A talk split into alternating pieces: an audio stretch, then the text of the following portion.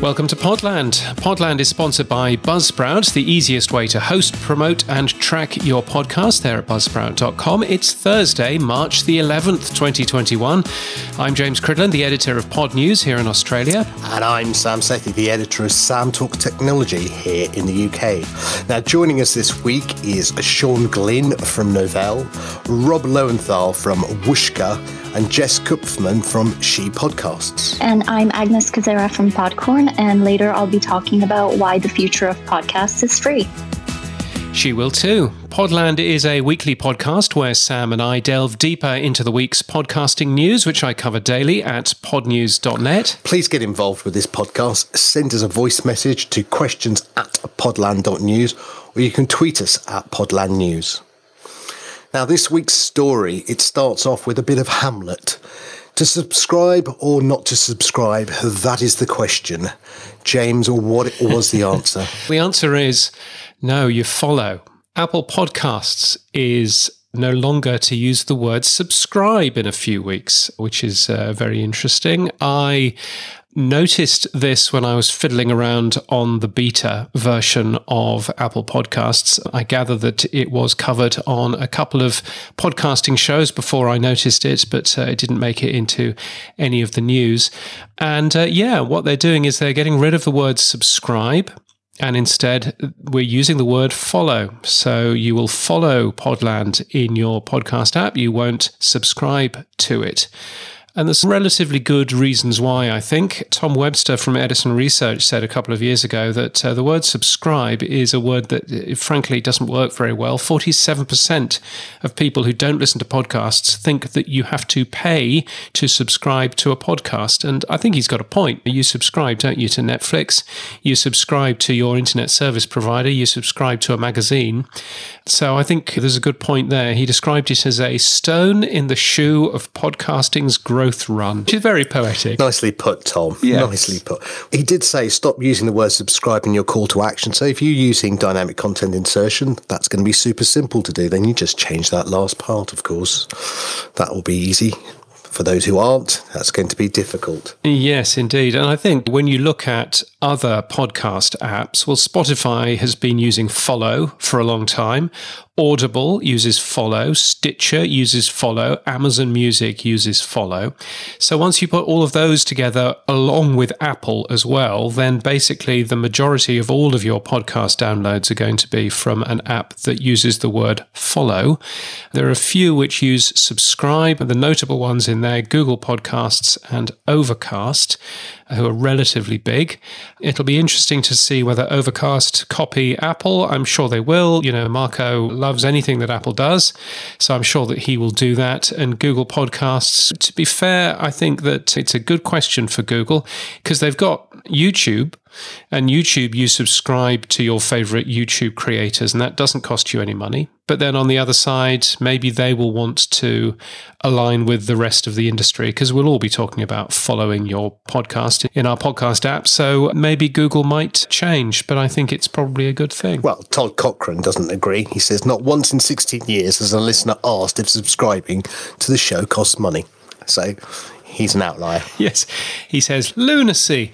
And I have to say, I'm not sure that Todd has been listening enough. Certainly, way back in 2005, when I was doing podcasts at Virgin Radio, we were saying that you don't have to pay, and lots of people were asking, how much is it? The whole question about are podcasts free or not has always been an issue. So it's nice to actually see, to be honest, Apple following Spotify in this particular case. Why not? Let's use the same word across all of the podcasting landscape, and I think that's probably a good thing.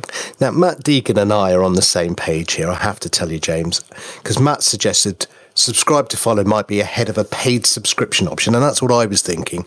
We've talked about it for a couple of weeks now that when is Apple going to turn on subscriptions? We know that they are going to do it eventually, payment subscriptions. Mm. This, I think, must be making the way. I think it's just paving the way for it. So move the word subscribe out of the way, stick the word follow in, and then we'll bring in the word subscribe to mean payments and what it's supposed to be.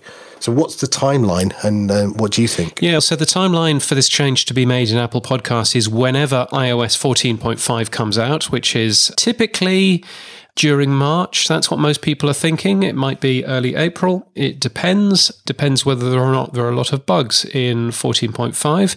But uh, the current stand is that's probably when we'll see it. Now, Apple have said nothing about paid subscriptions. Quite a few people are pretty adamant that this has nothing to do with it. But at least, as Matt says, it does free up that call to action in the future to be used for paid services. Yeah, I can certainly see that happening. And we know full well that Spotify is going to do this anyway. Now, that brings on a second question automatic downloads.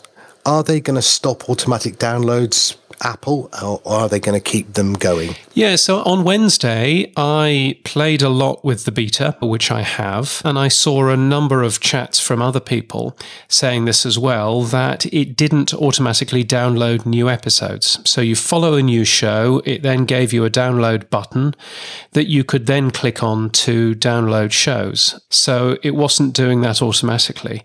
So I reported that on Wednesday, and actually, quite a lot of people said, Brilliant, good, finally. We're actually seeing an intent based podcast stat. We will know how many listeners that we have because there won't be automatic downloads, there'll be just streaming on demand or progressive download on demand and everything else.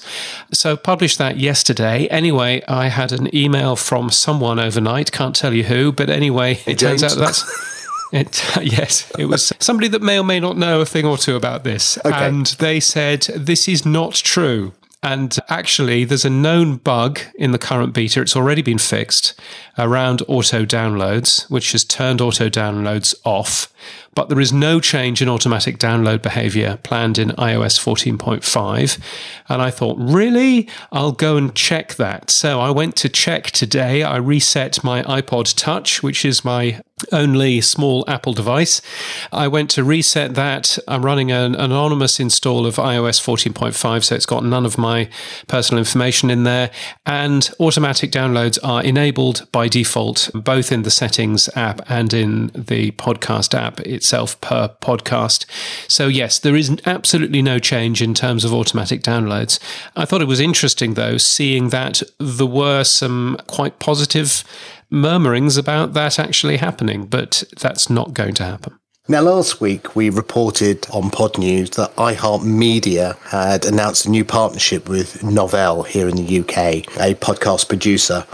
And I caught up with Sean Glynn, the CEO and founder of Novell, to talk about what the deal means and what Novell's plans are for the future. Hello, I'm joined today by Sean Glynn, who's the CEO of Novell, who recently did deal with iHeartMedia. Sean, hello. Hi, Sam. Thanks for having me. Pleasure. So, for those who don't know, who or what is Novel? So, uh, Novel is a production company based in London. We're about four years old now. Should I tell you the backstory? Please. No worries. So, Novel's about four years old. I started the company at that time. I was making documentaries for BBC Radio 4 and I went to the guys there and said I wanted to form my own company. And there were some other like minded people who I thought might be able to help. So we formed the company and we're now one of the biggest suppliers to Radio 4, which is great. And around that same time, too, Audible and Spotify were moving into the UK in quite a big way. And so we started making a series for those guys. And that will be in a factual space, investigations, comedies, dramas, all sorts, really. And that was all rolling around very nicely. And we decided we wanted to put some stuff out into the normal podcast space for everyone to be able to enjoy. So we teamed up with Bellingcat. and we've done a couple of seasons of that, won lots of awards and great listenership. And we also teamed up with the Premier League to launch a weekly show with those guys, which is also doing great. And that brings us to around 20, the end of 2019, 2020 where we hired some more people, started taking development of ideas even more seriously than we were beforehand and started talking to iHeart about a number of different shows. And we ended up just sending them everything we were working on because we just wanted to show them everything. They were a great sort of group to go back and forth with ideas on. And they brought forward this idea of a slate deal for three years to do 11 big series with them.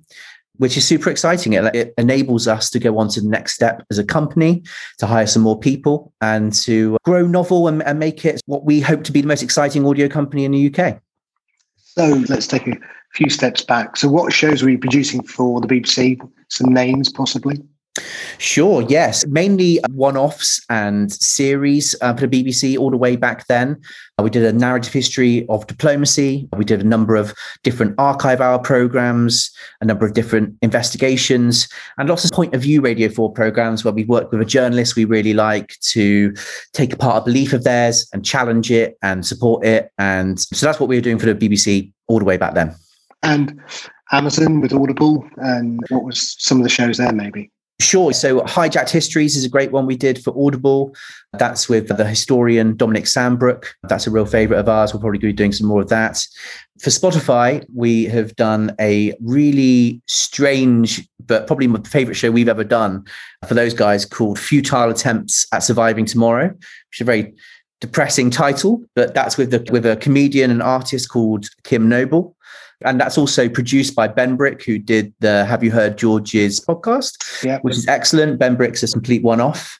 And that's a sort of very strange combination of comedy, factual, arts, drama, all rolled into one, which was a real experiment that turned out great. It got such fantastic reviews. So very happy about that. And know Benbrick's great because I interviewed George for one of the festivals I did back in March last year. Fantastic. Had him. So great podcast and great producer. Yeah. So well done. He's also produ- he's also done all the sound design and editing and bits of of, of other stuff for uh, our new show for BBC Radio Four called Sideways with Matthew Syed. So we're doing season one is rolling out at the moment, and then we're doing season two and season three later on this calendar year. He's doing great work there too. And with iHeartMedia, are these going to be new shows? And is, is it something that you're producing completely for fresh? So what might that be, for example? Or is there nothing that you can talk about yet? No, I can talk about a couple. So it will be 11 standalone series of around 12 episodes or so. Less sort of format work, more single story arc narrative shows, the likes of which we've done before with Bellingcat. We're actually working with Bellingcat on one of the iHeart shows, which will be a podcast hosted by Robert Evans, who does the Behind the Bastards podcast, but is also part of Bellingcat and it's on the the attack at the Capitol in from January. Looking at what led up to that, working with Bellingcat to analyze lots of the stuff that was recorded that day, and it's a great story. Some really brilliant people working on it, so that's really exciting. And then we're also working on something called "Deliver Us from Ervil," which is about the Mormon mafia, an incredible sort of backstory to that, which is this guy called Ervil who had lots of children, being a Mormon, and created this crime family in America. And the remnants of that are now based in Mexico and are involved with people smuggling, drug smuggling, and there's just hundreds of these people descended from him. It's uh, it's an incredible sort of crime story going back many decades about Mormons Wow. and things. You think they're the nice ones. Now, given your history and your knowledge, what have you observed that's changed over the time from when you first started producing shows for the BBC to today? Is it the same or is there a, a- shift in the way that you do it? I suppose the principles are the same, which is that I think what's allowed us to get ahead quite quickly is a very strong focus not only on the production and delivery of programs, but really keeping an eye on consistently and constantly developing new ideas for narrative shows. So we've always got an, just an equal number of staff developing shows as we do producing them, and that will continue to do that. And all the way back then, the difference was that if Radio 4 turned down an idea, that was it. You didn't really have many other places to take it. There were a s- small number of other places, but not a serious competitor to them. Whereas today, we love Radio 4 and continue to make lots of stuff for them, but there's Audible, iHeart, Spotify, BBC Sounds, Global, all sorts of partners now to take ideas to. And they all want different things. Radio 4 want stuff to go on a linear schedule. The podcast guys want something completely different. It's just an exciting place to be where you can develop ideas and talk to a number of different partners about them. How big uh, a team do you put onto a podcast that you're producing? You know, is it like a film, hundreds, or is it tens, or is it ones? You know, where's the numbers in the, the team size? Sure. So on staff, we have 15 people, and there's no set sort of amount of people to work on a project. For something like we're making a, a big series called Kill List of BBC Sounds at the moment. That includes three members of staff from Novel, and then an outside producer based in New York, and then a presenter. So I guess that would be five. And then when we get closer to actually doing some story editing and some sound design, the team might increase to about seven or eight So that's how it goes there. And it'll be similar size for the iHeart projects. And then other partners of ours tend to bring quite a lot of people on from their own side. So you might have story editors, exec producers brought in by the people you're working with. So it all depends on, on the partner. And two questions. What's the average time for a podcast from idea to inception to hit? Uh, and what's the cost roughly budget wise for these types of shows that you're putting together? Sure. So I wish I could give a better answer to that, but the on the time thing, I'll give you a couple of examples. So there's something we've been working on for over a year for BBC Sounds that still probably won't come out until the fourth quarter of this calendar year, or perhaps even next. And that will be 12 episodes, probably about two years worth of work for 12 half hours. That's quite an in-depth one but that's us doing all the original reporting and there's just a ton of stuff to get through there whereas something like the first season of bellingcat that's quite different. They Bellingcat themselves had done all of the work, all of the all of the reporting, and then we approached them and said, "You do all this fantastic work. Let us turn that into a podcast," which took about four months for six episodes. So those are the ranges there. Money is a difficult thing. I'd rather not talk about some of the different budgets from the different partners. We don't tend. I, I don't want it to be specific. Is a podcast like the nature is it a million pounds or is it a hundred thousand pounds or is it fucking in a mars bar roughly if somebody's producing something eh, where do you think the industry is now i think people are interested as listeners mm. on how big is the budget roughly towards creating a hit podcast just as i don't want it on each show or anything like that so sure sure i'd say something like the BBC published their numbers. You're looking at around eight to ten thousand pounds for half an hour of, of, of BBC Radio 4 content. Mm-hmm. And those sort of budgets spread out per episode on a podcast would provide you with something pretty good. Needless to say, of course, that when you're working with American partners, it can be quite a lot more than that. But something within that ballpark should be able mm-hmm. to get a really good presenter on board, a really strong producer, and then you've got the team already built in as staff to support those guys how do you market these shows? Is it not down to you or is, is it down to you? Because there's 2 million podcasts, the noise level in podcasting is so big. And there are multiple other production companies out there in the world producing great content as well. I mean, the Ambies were, the nominations were announced yesterday. And so, how do you get your podcast above the noise level? Great question. Oftentimes, up to this point, we have relied on our partners. We aren't, at the moment at least, launching podcasts as novel originals. They're coming out as Spotify, BBC, Audible projects. And they have great teams there to support those and cross promote them on their other podcasts and radio shows on occasion we've decided something we feel incredibly we feel passionate about all our projects but every now and then there's something that comes along that we really love. So on the project with Spotify, we worked with a PR company there just to double down on our efforts to get it in front of all the right people. And that did great. That was really worth it because if you got something that stands out in the market, getting in front of the right reviewers and the right people who cover it on newsletters like yours, that's super important on ones we have done with partners such as Bellingcat, we've done a similar thing there where we've gone to PR companies where we know people, where they really understand audio. That's really crucial. They, they can't be generalists, we tend to find. It's people who understand who are the players in the marketplace. We want to get in front of those people. And we've gone to them, and that's worked out great too. There's some really informed people at magazines and newspapers and newsletters who really understand the form. And it's just about getting it in front of them, really now there's been a massive acquisition by the big three, let's call them Amazon, Spotify, and Apple. Do you see that that continues, and would Novel be one of those? Because Wondery go, you've seen other companies going. Where do you see Novel, I guess is is the question. Sure, we have some big plans here to to to continue to grow the way that we have. We've tripled our headcount in the last year or so. Next year looks really exciting with the iHeart deal. And we just want to continue to expand and take our ideas to partners that we currently have, potentially other partners in, in, in TV and film and books. A number of our series have been optioned and picked out by people in those industries. And that's a really exciting move for us. We'd definitely be very interested in working with directors and producers in the visual world. Because at the end of the day, I think what we we like to produce ideas firstly. That's what it's really about. It's about finding great access, brilliant stories haven't been told, and excellent individuals who can tell them. And once you've got those things, you can do what you want with the content. Audio is perfect for us because we've got great experience in it. And compared to film and other things like that, it's a relatively cheap entry point money wise to turn something you put down on the page into something people want to listen to. But in future, who knows? And if we're able to take that track record of developing things that people really want to listen to, it could go into those those places, film, TV, and, and books too. That would be a really exciting place to go to. My final question, Sean.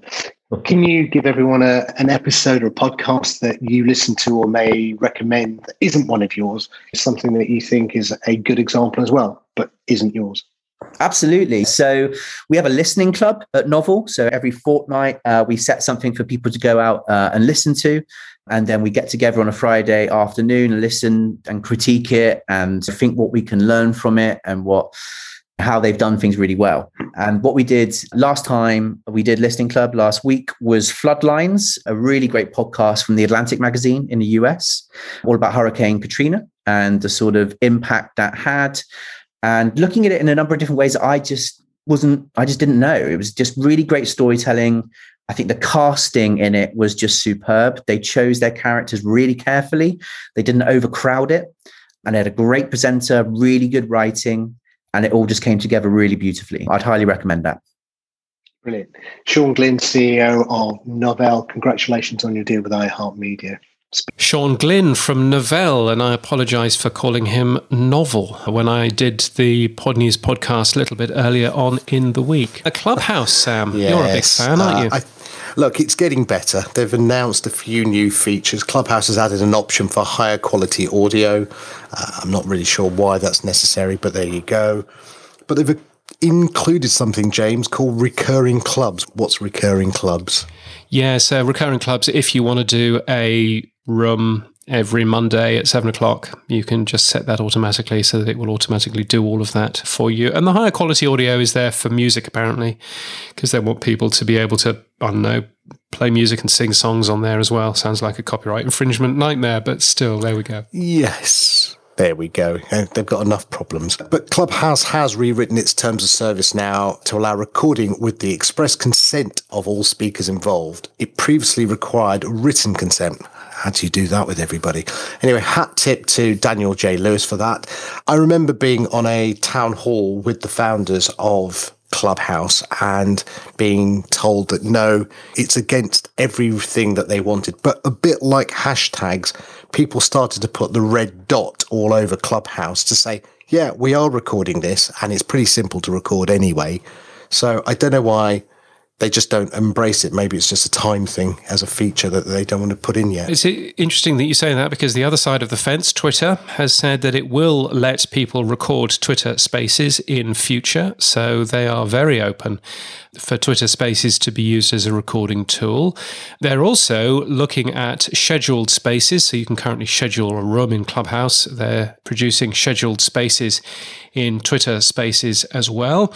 And the good news, so far as I'm concerned, is that Twitter spaces will be rolled out to everyone next month on both iOS and on Android the, the forgotten 79% of the world.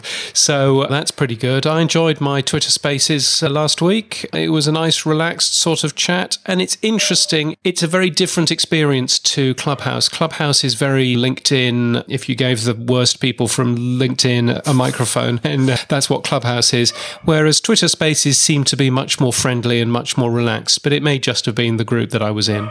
What is your perception, though, of what this means for podcasting. That's really where we should be focusing our attention.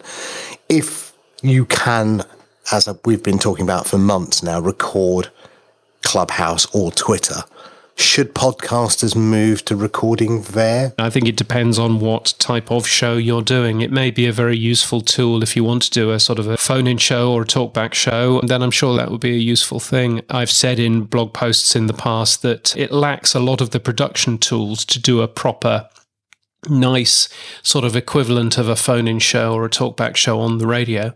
But it may well be useful for some people. It's worthwhile keeping an eye on, I think. And certainly being able to record automatically and natively in the app will make it quite an interesting tool in the future.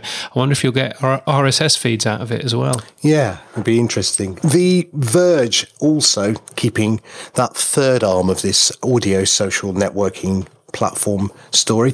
The Verge takes a look at Fireside, Mark Cuban's Fireside, which he hasn't renamed, with some screenshots, but nothing more. Did you have any thoughts on Fireside, James? Yeah, they've got screenshots of Fireside, still not launched. It's going to have to be really good given that Clubhouse has attracted an awful lot of people who are interested in this sort of thing. And Twitter Spaces is launching imminently and is available to many of us anyway. Good luck, Fireside, Mark Cuban's Fireside, not Dan Benjamin's Fireside. But I'm not entirely convinced that's going to be a big thing unless there's some secret sauce in there. And I don't know what the secret sauce is likely to be. It may be payment, and in which case you can see a certain set of people using it for that sort of thing. I can see payment coming to Twitter pretty quickly and to Clubhouse. I can't see that being significantly a USP. I think it's a case of uh, a rich billionaire with time and looking at an opportunity. But I think Mark Cuban probably a year too late with what he's planning. But anyway, time will tell. Yeah, quite possibly. Mm-hmm. Okay, now one of the other stories that you covered this week in Pod News was Entercom has acquired Podcorn, valuing the company at 22.5 million. Entercom's a US radio broadcaster that owns Cadence 13 and Pineapple Street Studios. Podcorn gives advertisers access to podcasters, and in 2016, Google purchased the founder's previous company, FameBit, for 36 million. James, unpack that story for me, please. I can do one better because instead of me explaining what Podcorn is all about and whether or not it's a good fit, we might as well ask the co founder. She's called Agnes Kozera, and I spoke to her earlier today. And I asked her what problem Podcorn was set up to solve. Podcorn is a marketplace that makes it easy for podcasters to find sponsorship opportunities and makes it easy for brands to find relevant podcasts to collaborate with directly. We created Podcorn because unfortunately through traditional advertising majority of podcasters that are up and coming and long and mid tail have not been able to monetize because it's so heavily based on impressions. So we wanted to provide an opportunity where podcasters can pitch themselves on other factors that make their podcast amazing, such as their expertise on a specific topic or the creative idea that they have for the integration or how much airtime they're giving a brand. And also brands of all budgets and sizes can have access to an incredible independent creator ecosystem. So that's it in a nutshell. Yeah, and it's very much around influencers and around connecting advertisers with those influencers, isn't it? Absolutely. We really see podcasters as next generation celebrities with incredible influence. And, and that's exactly it. It's tapping into those relationships and communities that they build with their listeners and, and letting brands be part of the conversation versus just a radio style type of ad. So we do everything from host read ads to topical discussions to interview segments to creative integrations, unboxings, anything and everything that brands and creators want to collaborate with that sits directly in the episode. So we don't do dynamic insertions everything is native. Which is a big difference between you and maybe some of the more traditional podcast advertising companies. Exactly. That is our huge differentiator. And that's why we we created Podcorn again is because so many creators don't monetize through the traditional opportunities that exist and or they don't monetize enough because they can't price themselves on these other factors that make them amazing. And also brands don't get to discover these creators and they have incredible conversions through native. There's so many studies already through nielsen and others that show that host read ads outperform traditional ads by 50% increase in purchase intent. So that is incredible. And, and that's even more for things like interviews and more engaging discussions. And, and podcasting is so perfect for native because you have so much real estate within the content to do something authentic. With video, you have 10 minutes on average to do something great. With podcasting, it's 15 seconds. And here, the medium is such incredible conversational storytelling, and, and brands and creators can be more journalistic and, and more authentic in in their collaborations. Now, when you look at companies like Spotify or uh, reportedly Apple, they're talking about paid subscriptions. And there are obviously companies like Supporting Cast or Memberful that are doing paid subscriptions as well. Is that part of the future? Your company seems to thrive on free rather than paid for. Yeah, I because of the inherent association of creator made content as free content, I would argue that it's going to be very difficult for a wall garden approach to be successful with listeners, especially when it comes to personality driven content. I think podcasting is really meant to be a democratized platform that's free for listeners, for podcasters, for advertisers. The tools for creating podcasts have already been democratized. Anybody can create now an incredible high quality production style podcast. Tools are being for distribution have been democratized. Same with like monetization is being democratized. And there's so much choice when it comes to content so much free choice that i can't imagine like why would you pay a subscription just because you want to binge on one show or one creator when there's so much more amazing content. And I think the problem with wall gardening also is that it really devalues the very thing that drives the ecosystem, which is the independent creators, because it says that this is premium and this is not, and you need an agent and you need to be behind a paywall in, in order to be successful, and you need X amount of listeners. But as we've seen with Podcorn and, and even my previous company, FameBit, size doesn't equate to results for brands. Size doesn't equate to having meaningful content. And it also hinders discoverability for podcasters because when companies put money behind content that is paid and, and they're promoting that, it, it makes it harder for everybody to discover the other amazing creators. I, I don't see it so much as winning with free content. Yeah. And uh, so if I'm an advertiser, isn't there a scale issue if I want to get 100, 200 different podcasters talking about my specific product? So, absolutely not. So, with Podcorn, we actually streamlined the entire process from finding creators, contacting them, hiring them at scale. For example, one of our clients, Usual Wines, was able to do exactly that. They were able to scale their brand awareness to collaborate with over 100 podcasters who created over 360 unique ad formats for them. They yielded over 12.5 million listens. And, and that's exactly what we do. We allow brands to scale native. So previously, brands would have to collaborate with multiple agencies, multiple networks just to get access to enough mm-hmm. talent mm-hmm. that they wanted to work with. Whereas they're able to do it in a much more scalable way because we really consolidate independent creators and, and network creators all under one roof. And so, how does it work from a podcaster point of view? Do you, as a podcaster, have to share your download information, or do you, is there a prefix on there, or or how does it work? How do you know how many downloads, for example, I have? Yeah, so podcasters exactly that. They connect to our prefix, which allows us to get all that information from their hosting providers, and we're also partnered with some incredible hosting providers, Buzzsprout, RSS, Podomatic, Captivate, and others that we collaborate for exactly that reason reason to to help their creators monetize and, and make it easy, just as simple for them as we possibly can. Now, it's been a busy week for you. Many congratulations on your acquisition by Entercom. What uh, opportunities is that going to open up for Podcorn and for podcasting generally? Thank you. Thank you. Honestly, we're so thrilled to be joining Entercom. They're a leader in audio. They have incredible relationships with advertisers. So obviously, it opens up possibilities for driving more liquidity into our marketplace. They have some critically acclaimed roster of large and influential podcasts. And we have an incredible market of long and mid tail creators, also larger creators as well, but that complements what they're doing. And we just had so much synergies with the leadership and the team around how we see the open podcast ecosystem and what we want to accomplish in terms of advertising. And, and they share our vision and the power of native and creator inclusivity and changing how creators are valued and making content more authentic and and more inspiring for listeners branded content yeah we're just really excited and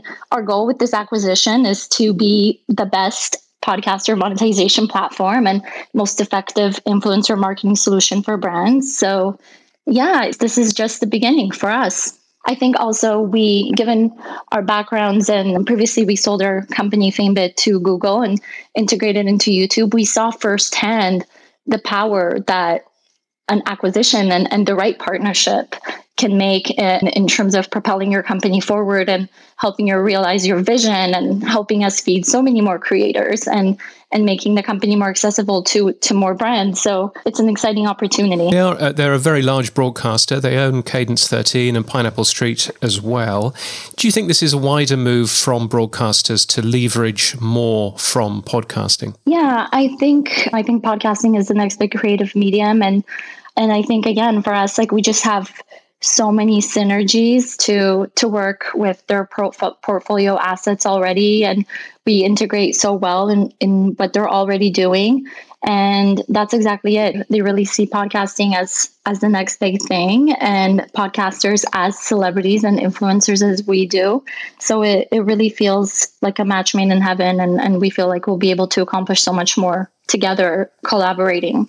And it's nice to also hear you talk about open podcasts as well. There's obviously the walled garden in terms of a paid subscription, but there are other walled gardens appearing in terms of exclusivity as well. Where do you see exclusivity going in terms of podcasting? Yeah, I think there's a lot to be learned. I think from even the YouTube ecosystem, like with multi channel networks and agencies, and how we've seen that play out and the fact that creators mm. benefit from having tools to do things independently. Again, because podcasting has been democratized and content creation has been democratized so well, anybody can be their own brand and their own creator. And creators are so sophisticated that I think there's a great opportunity for them to do things on their own. I that's what I see a lot of problems with exclusivities. That's why we're very open and creators can think of it as an Airbnb for podcast advertising. They can come and go as they see fit and they can work with whoever they want on their terms because we really see creators as brands in their own and they have these communities they have these listenership they know their content best. And yeah i think that not working out so well down the road as well. Agnes thank you so much for your time. It's been a busy week for you. I hope you get plenty of rest over the weekend. Thank you. It's been such a pleasure to chat with you. Agnes Kozera from podcorn who i hope is having uh, a long, nice rest now that she has successfully sold that company to Entercom. Although, as she did say to me after that recording, she said, This is where the hard work starts. And I think that's probably absolutely right. that's the earn out. yes, but really good to hear her talking about how she and Entercom see the future of podcasting as being open. And you can see that there's some obvious synergies in what she does with the radio folks that are at Entercom as well. So, really good uh, for her to give us some time on this podcast. Another story that you covered in Pod News was Art19's director of data, Chad Hollowed, said we're now seeing 72,000 new podcast episodes per day. That's five new podcasts every six seconds. That is crazy, James. Isn't it? Yeah. So it's five new podcast episodes every six seconds. And that's a tremendous figure. I think it just shows the growth of podcasting, the amount of content which is out there. We're recording this on Thursday, the 11th of March, in the evening, my time, in the morning, your time.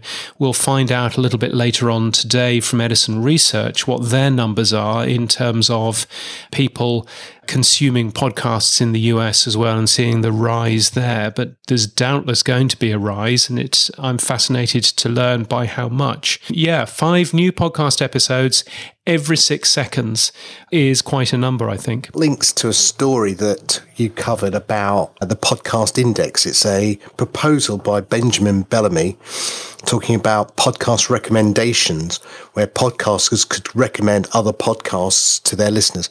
I think the one of the biggest problems is the volume of podcasts coming out. Discoverability is now the biggest problem within the podcasting world. Have you had a chance to look at this podcast recommendation? Yeah, it's a good idea. The idea is that you, as a podcast, maybe what we would use it for is you would see in your podcast player, you would see Podland recommends the Pod News uh, podcast and recommends Sam Talks Technology. And that would be two relatively obvious recommendations that this podcast could do that, frankly, no algorithm would necessarily be very good at picking up. And that's basically what this strategy is.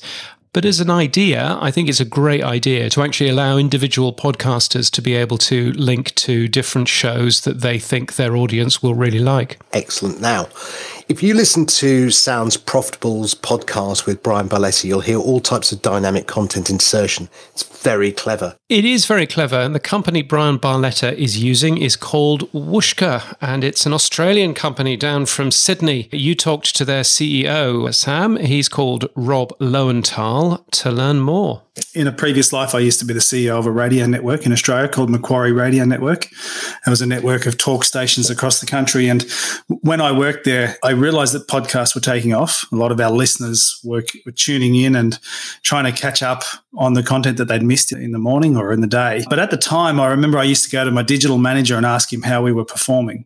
Uh, and he used to answer me in terabytes. So well, last month we did a number of terabytes, and I always thought that was an unsatisfactory answer for a digital technology. So when I left Macquarie Radio, I decided to build a technology platform to help podcasters simply track their analytics and manage their content.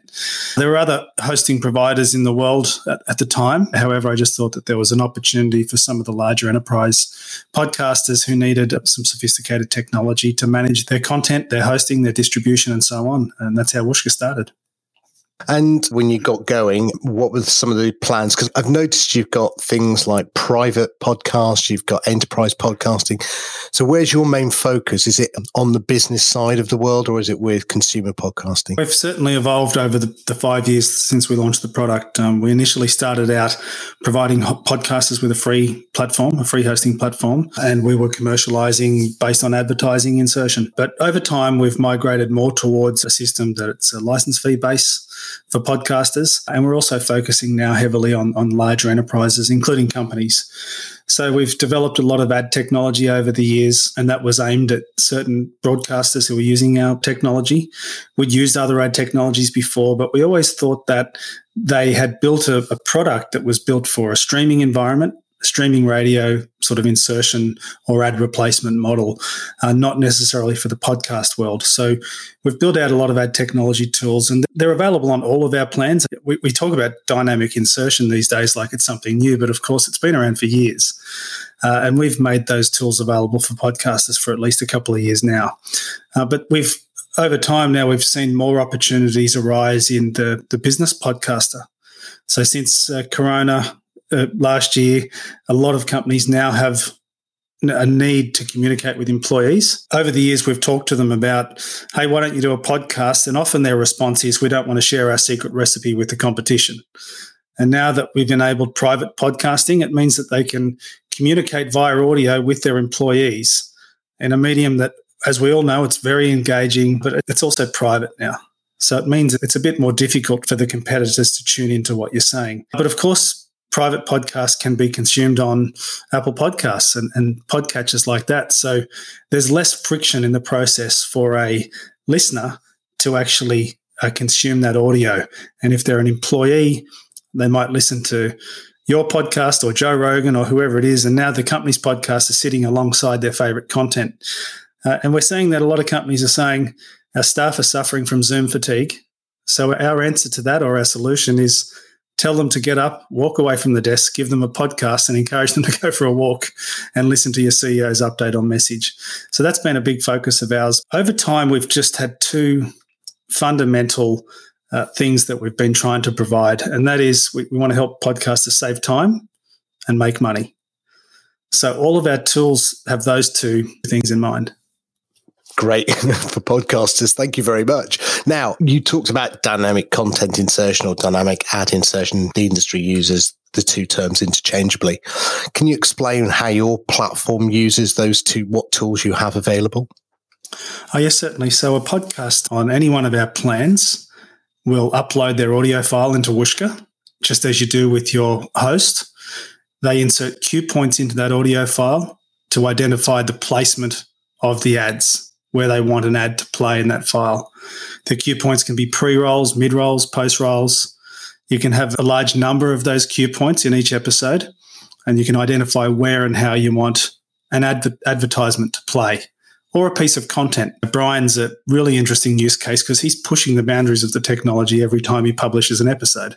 This is uh, Brian Barletta from Sounds Profitable, a friend of Podland, someone who's taking what you've developed and pushing it, I think, to its extreme. It, it's, it's that safe to say. If you think about the number of possible combinations of episodes that he can generate, if you live in Armenia, you're probably going to get a different episode than if you live in New York and London and Sydney. But and that requires a lot of work on his part. But what he's trying to do is use the technology and identify how it can be used much more broadly than has been done in the past. And so we've got a, a, whole bunch of features that were really built for enterprise, but they're available on all of our plans. And he's taking those tools and saying, hey guys, make the most of your back catalog. Make the most of, give every listener a unique experience. But we always say that the most important thing in podcasting is to make great content. That's 95% of the hard work is being a brilliant podcaster.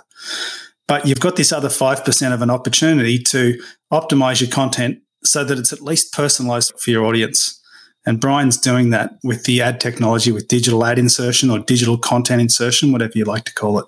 I, I, was listening to his last episode and it was great. At the end, it said, and if you're based in the UK, and it didn't sound like it was someone throwing it in at the last minute. It sounded smooth.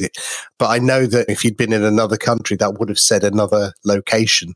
So he's done a great job and he's inserting various bits of content. I'm a, a big admirer of Brian and what he's done with it and the platforms. What are your plans going forward with Whooshkaa What's next?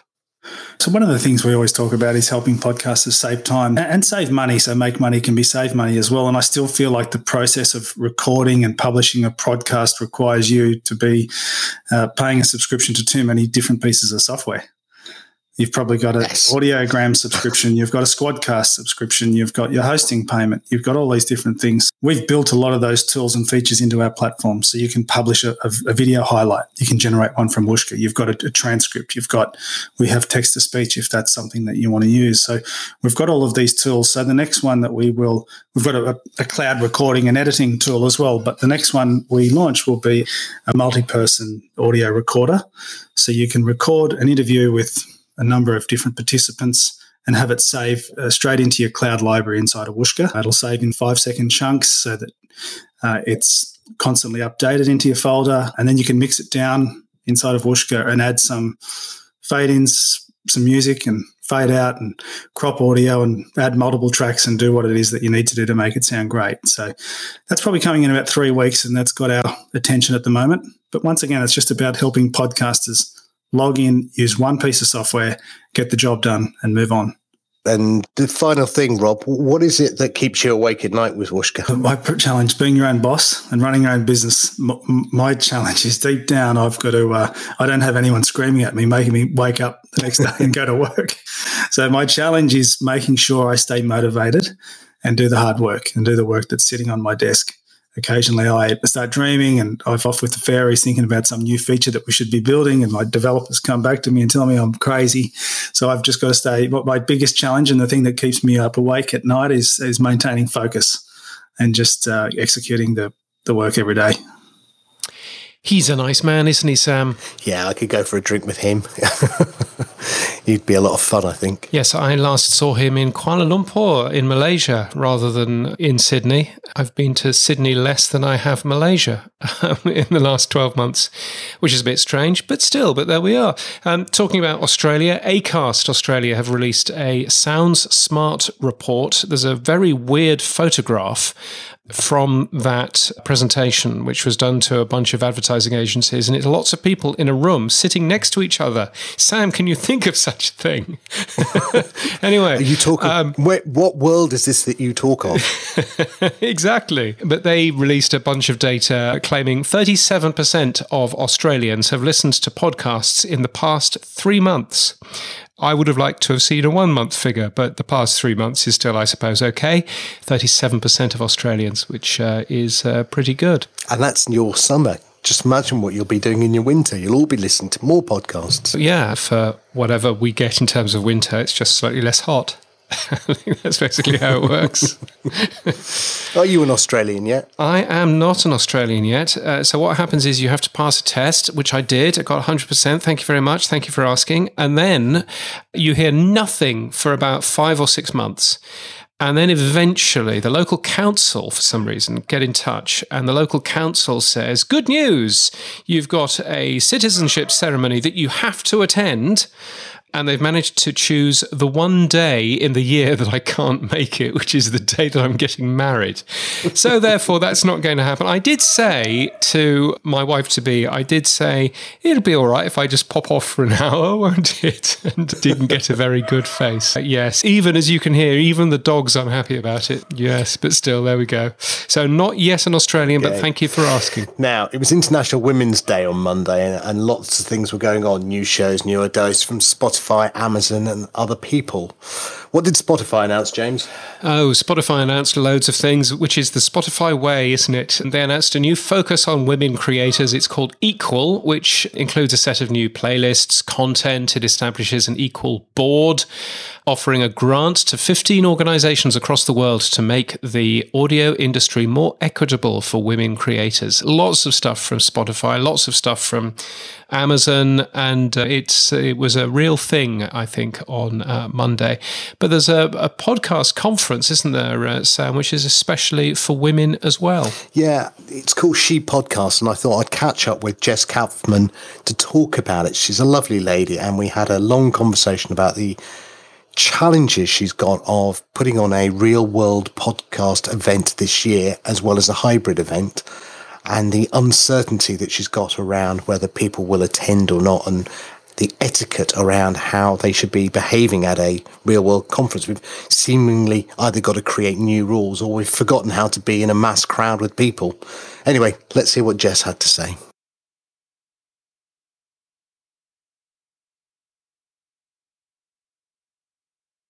Hello, I'm joined by the wonderful Jessica Kupferman. She is the organizer of She Podcast. Jess, hey, how are you? Hey, good. How are you? Very good indeed. Now, Jess, for those who don't know, tell us a little bit about She Podcast and let, tell us a little bit about Jess. I'll start with She Podcast. She Podcast is an online support group for women and non binary members who want support in starting and maintaining a podcast. Um, it was originally just a Facebook group. A couple months later, um, the woman who started the group with me, Elsie Escobar, and I started a podcast. Elsie is the community manager for Libsyn, and she and I have been good friends for a lot of years. We did a podcast. We had the free group. It grew enormously when podcasting conferences started. We started doing some events, mini events and little classes at the beginning and end of some of these other podcasting conferences. And then um, few years into it, we decided we wanted to have our own. So we have She Podcasts Live. We did it one year. The pandemic started. And so we started a membership so that we could maybe maintain some of that VIP level of support without being in person. So we now have the Facebook group, which is free podcast, which is free, a conference, which is going to be handled this fall. And then we have a membership called the Super Squad, which is a monthly membership fee. Okay. So far, that's it. So far, yeah. So far, you, you yeah. haven't got anything else planned up your sleeve yet. Someone brought up network the other day, but I'm not sure if my brain can oh. handle anymore. But yeah. Okay. Now, why did you start podcasting? What was the what was your reason for it? Being in sore need for attention, to be honest. I had a business at the time. It was a branding and marketing business. And I was trying to figure out how to become a speaker and sort of scale that business because when you're a web designer, you have one client, one, maybe two clients at a time, and you don't really work with people that often. It was a little lonely. I was actually looking to see what shows I could be on. And when I looked at iTunes, I saw Derek Halpern, John Lee Dumas, Lewis Howes. It was like white dudes interviewing other white dudes. And so I got discouraged. Like they're never going to have me on because they keep having each other on. And that's it. I thought about all the amazing women entrepreneurs that I knew and I thought this could be my show. I should be doing a show. I'm, I've always wanted to have a tonight show of my own kind of. So I was excited by this. And then I started a show called Lady Business Radio. Where I interviewed all kinds of women entrepreneurs. I did that for about a year before I started She Podcast. And it wasn't my idea to start She Podcast, the show. Elsie asked me to do it with her. I'm not specifically a podcasting teacher. I'm much more of like a marketing and growth kind of teacher, but it works out because Elsie is into the tech of podcasting, the mic and the voice and also community management. So we, we balance each other out quite well. Cool. Now, yeah just because I may have missed it, how long have you been podcasting? Yeah, I started that show in 2013. And then we started She Podcast in 2014. And then later that year, I had a baby. And then when I came back from maternity, there were other shows about women in business. Biz Chicks podcast had popped up and Katie's um, Biz Women Rock, but there were still no other groups for women in podcasting. And Elsie in my maternity leave was like juggling like crazy. People were pouring into the group and asking a billion questions. And she was like, thank God you're back. So I, I didn't you know, mean to necessarily ditch one for the other, but I've been working solely on She Podcast for about six years now. And what has changed in the time from when you started to where you are now? What would you feel podcasting has done in that time? Oh, so much has changed since then. If we wanted to talk about the industry specific, it went from being media's best kept secret to an explosion of how can I get my hands on this money with all different companies and things like that. No media company had ever thought about podcasting until that explosion. It might have been 2016, I think, was when Serial came out. Maybe it was 2015. And once Serial was done, it seemed like over the course of that year, every single media company started to have its own podcast. Every magazine had its own podcast, every newspaper, lots of television uh, networks were starting to do it. And that's a huge difference because what I was teaching back then is just how to get people how to listen to podcasts. It's much less of a lesson now. Lesson right now is how can yours be found? In the sea of all the other ones just like yours. That was not even a thing when I started. In fact, and for women especially, a lot of the women I know started the first women's show for X, the first pregnancy show, the first working mom show, the first shipping podcast all about the shipping industry. And there was a blacksmith at the time that was doing a podcast, a women blacksmith. Lots more innovation than now. But Still, there's a lot of amazing idea. I hear amazing ideas for shows every day, stuff I would never think of. Okay. So with the conference, how has that changed since COVID? So describe to me like the first conference, you know, that would have been offline, real world, and then describe to me what's happened since because COVID obviously has changed your plans. And last part of that question is, of course, you've got one coming up. So tell me more about that. So the first one that we did was in 2019 and it was over in October. And then um, I started helping Chris Krimitsos work on Podfest for about four months. And then as soon as that was over, the pandemic had hit and everything was over. So I didn't really get a chance to get too in deep with planning 2020. I had a venue, but that was pretty much it. And I was really worried that with the pandemic that the venue was going to be a bit of a stickler about either making me go through with the event or having me pay for an event that didn't happen. I was worried about it because it's not a Marriott. It's a privately owned hotel. It's a family owned hotel. So I was very worried about that. We ended up refunding a lot of tickets that people bought. People had bought tickets during the first event. And I ended up having to refund a lot of those. This entire year, I've just been hoping that the situation would remedy itself by next October. I still, even though it's planned and I'm certainly further along than I was for 2020, but there's a couple things I don't know. So I'm reaching out for sponsors right now, this week, this month. And I, even in my reach out, I still can't promise it's happening. I can't promise how many attendees are going to be there. And I can't even speculate how many will have a virtual ticket. I've been asked, like, how many do you think will just do the virtual and not come in person? And what kind of plan do you have for that? All I have is, are some remnants of what I think would be good ideas for virtual component, but it's not going to be something that anyone else has necessarily done before. I think podcast movement will have some aspect of that too, but like for our virtual ticket, we want it to be as interactive as possible. I don't want our virtual ticket to be, let's just give you a crap ton of recordings in a month that's not a virtual ticket to me. I want them to have a swag bag. I want them to be able to interact with one another. That stuff I've never seen happen before. I have no idea how I'm going to do it. I'm just telling you right now. I have no, I want to do it. I know people that can help me do it. I have no idea how it will be executed or if it will be done well. All I know is I would love for the people who are doing it virtually to have a live interaction quality to it so that they're not just waiting a month for their part of the ticket. I just think that stinks. And actually, it's something that now that I think about it, we should have been doing all along. Because of course, there are going to be people who can't travel, who get sick, who last minute can't get a babysitter or whatever. And up until now, they've been getting a raw deal. Yeah, I think 2021, the word of 2021 is going to be hybrid. Mm. And I mm. think we'll see mm. a lot of people put on real world events because I think there are one of the things I guess maybe you feel the same that I've come to realize about humans, humanity, humans, whatever you want to call us, uh, is uh, humans. Yes, is the is touch, hug, feel, group community. I've worked from home for 10 years, but I'm a very huggy person when in real world. I love to hug people and say hello and I'm very Me too.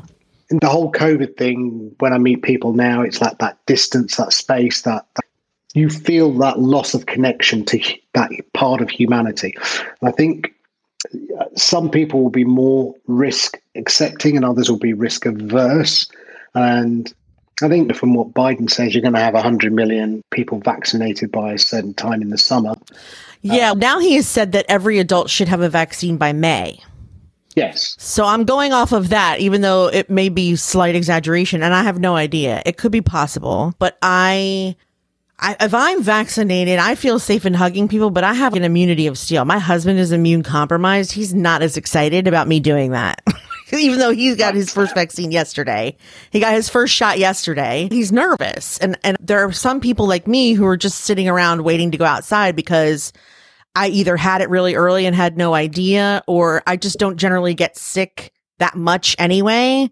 And so I'm just like patiently waiting for my turn to leave the house. And then there are people like him even who aren't immune compromised, who are just now scared to go out and who have been more traumatized by this than like my thick brain would ever be traumatized. So I think that each person has their own separate level of fear. And I, as an event planner, I can't necessarily predict what percentage of people will do that. I did think though of for the in-person event having badges that they can put on their lanyard to say I'm a hugger or still nervous about catching things don't hug me so that when you walk up to someone you don't make the mistake of being like oh, I'm going to put my hand out or should I put my arms around you I'm not sure you can just read that the person is like please stay 6 feet away from me I like seeing you, but don't touch me. Yes. There's going to be some cute way that I can do that that makes people reduce that social awkwardness because I, I do think some of my social skills have diminished a little bit and i'm gonna and i just can tell that by walking down the street with my neighbors if i if you see your neighbor I see people crossing the street when I'm taking a walk. And before I would consider that quite rude. And now I'm just like, thank you. Hi. it's weird. So we, on some level aren't going to know how to act, but I'm hoping that I can make it as easy as possible for people to just, and also extra sanitizer stations and seating distances, having less of an attendance so that people can space out if they feel uncomfortable. I just want people to feel comfortable being there in whatever capacity they can be there. Okay. I'll just do my best. I'm a hugger and, too, though. And I also think when you're in person, if we were in person, like you, you lose that sense of fear a little bit for better or for worse. It's like you see someone that you love and you're just like, ah, forget. I'm just, I have to hug you because your face, like I love your face and I must touch it and hug you. And there's some level of uh, inhibitions dropping when you're in person. And I don't know if that's a good or a bad thing, but yeah. Now, is there a theme for this year's show venue? There is a theme.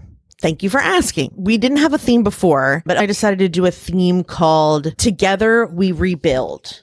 And it's not necessarily about rebuilding our podcasts or rebuilding our businesses or our growth schedule or even our lives. What's, what it's mostly about for us is the knowledge that podcasters have this huge amount of influence over their audiences, however large or small. And so as content providers, we have the power to shape the way we think society should be, I think.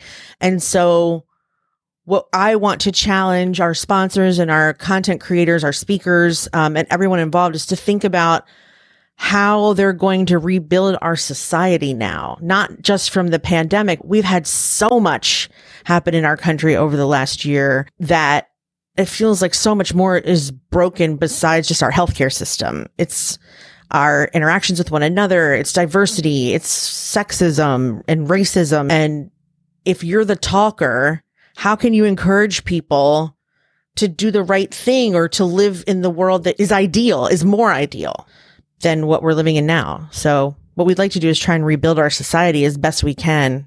It's not only our responsibility, but I do think it's a large responsibility. Yeah, and and I think it has to start somewhere. We have to start rebuilding from somewhere where we're better a place. In fact, what was interesting yeah. this week and this month is International Women's Day and Inter- uh, International Women's History Month. Yes. What does that mean to you? I think International Women's Day is nice. I, I can see as a man, how come they get a day and we don't? But I don't think that it has been revealed all the different ways that women are not treated equally in both our country and the rest of the world. So I think International Women's Day is just a blip in the effort to call attention to that. That when you celebrate women, you also take a moment, even if it's, even if it's subconscious to think, am I treating all the women that I know equally and fairly? Do I just, even if it's just like a subconscious check in, I think it's important. I think that's important. As far as the month and Women's History Month, that's important in the sense that we can call attention to how soon it's been that we just got the right to vote a hundred years ago. And, you know, that there's still so many inequalities. So learning about where that came from and what women sheroes did about it up until now, I think that's really important. I, I as a woman never felt that I was being held back, but I can say that I've been mansplained to and irritated on more than one occasion.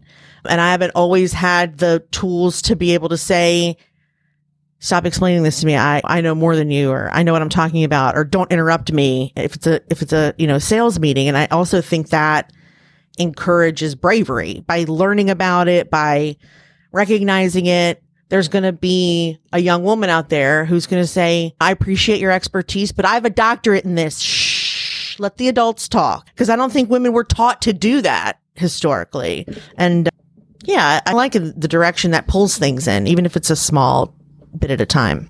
I hope you noted I didn't interrupt you once in that poll. You're being very good. No, I'm just I, am well trained. I think is what you were. I'm sure you are. I'm sure you are. now, is there a podcast that you love listening to? When I used to commute, I heard a lot more podcasts than I do now. I like to answer instead with the first one I ever listened to because the ones I listen to now are normally for clients' sakes. Not, I don't necessarily get to listen to a lot for pleasure. So the first one that pulled me in and, and made me love podcasting was the Ricky Gervais show. And he would sit with his two friends, Carl Pilkington and Steve Merchant. Yeah. They were so funny. They were hilarious. And Ricky Gervais's laugh is absolutely contagious. And I had a very long work day and I hated where I was working. And I just sat with my earphones in and it like made my life bearable, that podcast. And it, that is the first time I realized the power of it, the undivided attention that I gave it so that when it was presented to me gosh, five years later, as far as a, a, medium for getting publicity, I was really much more excited to start my own. And I really did feel like I was in charge of my own Ellen show or something like that. Can I just tell you, Jess? Ricky lives down the road from me. Shut your face. He does. does. He? he? literally lives down the road from me. Just thought I'd let you know. He lives in Marlow, which is where I am, and he lives. Are you friends? Well, okay. I'd like to say yes, but no is the answer oh, to that. Doesn't uh, matter. I don't care. I'll be there in a couple days. Yeah, we've got Ricky's just literally moved in about. Oh my gosh, it's so exciting! So you can go past. He's a funny dude. I love every one of his shows. The Office is not even my favorite, believe it or not. But yeah, he just, but him with his friend, it's actually, he does something that every good comedian I think does. He finds someone else that's not funny on purpose. And then he shows the world how funny that person is, even though they're not doing it on purpose. I feel like I attract people like that too. Like my husband is hilarious, never on purpose. Never. But he's so funny to me because he's ridiculous. Do you know what I mean? There's certain things he's just, I, this makes no sense to me, but it's hilarious. So I, he's very good at that and I enjoy it immensely. Good. Now, Yeah. final couple of questions. One of my challenges, having run my own podcasts, my own festivals, is getting females to speak on podcasts and at festivals. And both James and I are trying very hard to reach out to the female community of podcasters to come onto our show. Mhm. But we're not being very successful, I have to be honest and say. We are being uh, typically male in that most of our guests are male and we are talking to males and we are trying very hard. What are we doing wrong? Why are women not? Are, they more comfortable just talking to other women or are they less comfortable on the mic or are we just dipping in the wrong pool? Are you saying you're asking and they're saying no? Or is it not? it's the, the, the, the challenge we've got if, if we look around many of the companies in our space that we want to cover happen to have male ceos male ctos male founders. And so of course you want to hear from the ctos the founders the people who are running the businesses. And they just happen to be many more by chance course. so what is causing that disparity? Because we would love uh, we, we're finding there's a lot more women in the side of production and creation and and that element of it. But what is causing that disparity? Are women happy on mic I'm, I'm not asking you to talk for everyone in the world that would be crazy just based on your experience do you find that you find it easy to get female guests or is it a, a hard uphill struggle So I'll just say this. When I did the event in 2019 and I opened a call for speakers, I felt like every podcasting company out there, Simplecast, Triton, Podfund, they all pushed forward their women employees to speak. They, I- felt like they saw an opportunity, like finally someone wants to hear from me. And so even though they weren't the CEOs and the CTOs or whatever, they were encouraged by their companies to go to be part of the conversation to sponsor. Like even the ones that sponsored only sent their women. They didn't send the ceo the cto they sent the women to talk to the women. As far as why they're not ceos and ctos and cfos that is the point of international women's day. Is because women just aren't given those opportunities because we are, are classically not given co opportunities because we have families to raise or because we have kids and it takes our career for whatever reason that's an overwhelming every industry problem is that women just aren't in as many leadership positions as men. That said when you start thinking about i'll use diversity and event planning. When, when you start thinking about diversity or let's just say you don't like podcast movement podfest etc you do your show you take the speakers you assign speaking positions you're done. And you don't you're not a racist person so you don't necessarily think about whether or not you have a problem in your show because or in your event because why would you? You're not racist so this means nothing to you. But the problem is that you have to take extra special care to make sure that you have an even amount of women versus men or of people of color versus non people of color. Our event had 50% women of color, LGBTQ, or both. And that was not easy. It was hard. It was hard to say no to people who were proven speakers. It was hard to say no to people who get huge ratings every time. But in order to have a fair representation, you have to say no and say, I need someone new. I need someone different. So I'm not going to say you're barking up any wrong trees and I'm not going to say that they aren't willing to come on your show. I think what I would say is knowing that you want to have more women is a good first step. But the next step, I think, is going out of your way to find all the women owned podcasting businesses and reach out to them specifically and just say, I'd really like to talk to you about your business. And then whether or not you make that show about having a women owned business is your choice. But there are women's networks and frequency media is a company owned by a woman that does huge podcasts for brands like coca-cola and stuff like that i think it's just if you're not a woman which you're not it's hard to know all the women who are doing these things. It's if you're white, you tend to not. It's I looked at my show, my Lady Business Radio show, and I realized I don't know as many black women as I thought I did because I've had 20 episodes and they're all white. Crap. And then you, re, you know, and I think, and it was even with like when I went on, when I was looking for those first podcasts, John Lee Dumas and Lewis Howes, like they were all having guys like Tim Ferriss on their show. And it's, that's great. We want to interview who we want to emulate. We want to interview who inspires us. And if you're a white man, that's going to be white men. If you're white, that's maybe going to be white people. If you're, men, that's going to be men. If you're women, that's going to be women. But I think that's who interests us first because that's who we want to emulate on some level. And that's normal. That makes sense. It's only when you think, wow, I could really use some different opinions here that you then start to reach out and say, okay, who else can I get that isn't the same guy as that guy and that guy? It's a harder, it's a, it's a little more effort, but I think it's worth it. Speaking of diversity, I until I think we just did a there's a there's a women in color podcasters group and they have a directory. And until they started that directory, I had no idea how many women of color had production companies or even were editors. I only knew white men and then have three white women.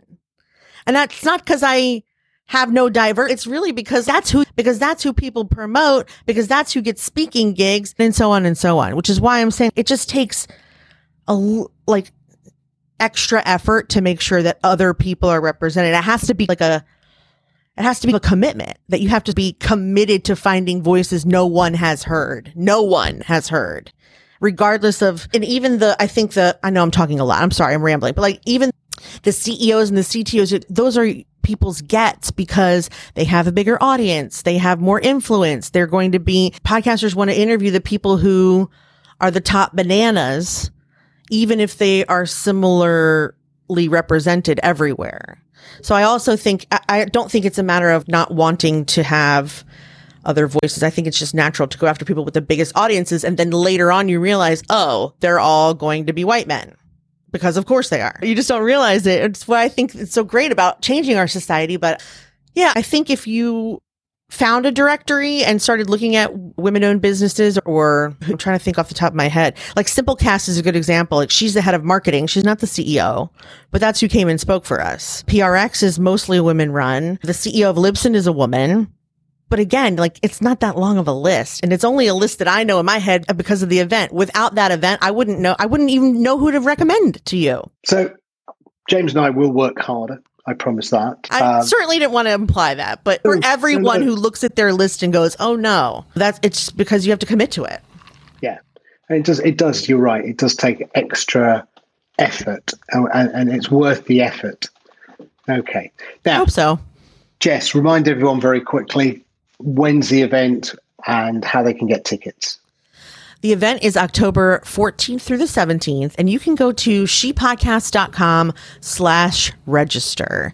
And if I can just take a minute to say that everyone is welcome, everyone is invited.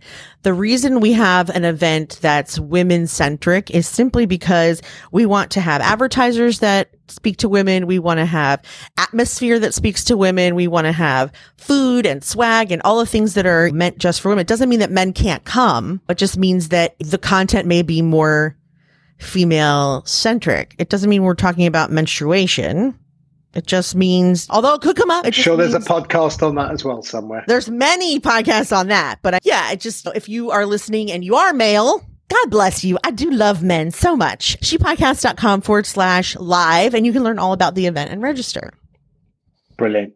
Jess, thank you so much for your time. Have a great day. And there's more information at shepodcasts.com. So, James, What's going on in Podland for you this month? It's busy. I've managed to talk myself into writing a chapter of a book, so that was a clever plan. But still, but there we are. Looking forward to Radio Days Asia in a couple of weeks' time. Lots of um, good podcast type people are speaking. There's a discount code in the Pod News newsletter at the moment, radiodaysasia.com. I'm also speaking at the Pod Fiesta Summit on April the 10th, which is in three weeks' time, and that's in Adelaide. I will be here in the home studio in Brisbane. I say the home studio in the office in Brisbane. Sam, how will you be celebrating the 32nd birthday of the web tomorrow? I will be remembering having a lunch with Tim Berners Lee before he was uh, Sir and nonchalantly asking him, So, what do you do? Which is probably the stupidest question that's ever been asked.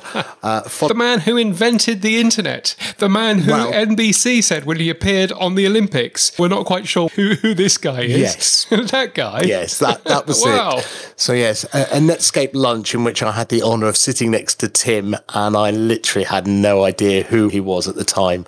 Now I would die for that conversation. I would absolutely want to ask him a hundred questions.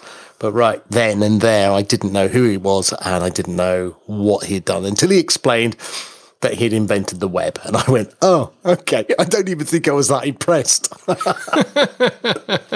think I just oh, went, right. oh. Could you pass the Could you pass the salt? I think it was to that extent. It was so cringe bad. Oh my! Wow. Anyway, wow. tomorrow's its thirty second birthday. One of the things I find truly amazing in the chronology of the web is that if you ever read the book of Steve Jobs' life, it's basically Steve Jobs left Apple, created Next, gave Next's first computers to CERN, then gave them to Tim because he needed a powerful computer. And that's where the first web pages were built. So I find it really quite weird that Steve Jobs was involved in some way tangentially creating the web as well. Gosh, well, he was a dreadful man, so I'm not quite sure how I feel about that. but still, there we are. And on that bombshell, that's it for this week. If you enjoyed your trip to Podland, come back again next time. You can follow this podcast on all the major podcast players. See what I did there, Sam, or visit our website at podland.news. And if you enjoyed this episode, thank you. And please tell your friends by sharing us on your socials. We'd love to have your comments about anything on the show today. Send us a voice comment to questions at podland.news or tweet us at podlandnews. And we do have a question, but we just got no time for it this week, so we promise we'll do it next week. If you want daily news, you should get the Daily Pod News newsletter. It's free at podnews.net, and that's where you'll find all of the links for all of the stories we've mentioned this week. I edited a subscribe out of that bit too. You'll be impressed to hear. Uh, music is from Ignite Jingles. We used Squadcast for our interviews this week, as well as possibly Zoom. What did you use, Sam? Sadly, Zoom and Squadcast, yes. Zoom and Squadcast. And we're looking forward to trying Riverside in the next couple of weeks as well. Anyway, it was edited by me on Hindenburg Journalist Pro, and we're hosted and sponsored by Buzzsprout. We'll see you in Podland next week. Keep following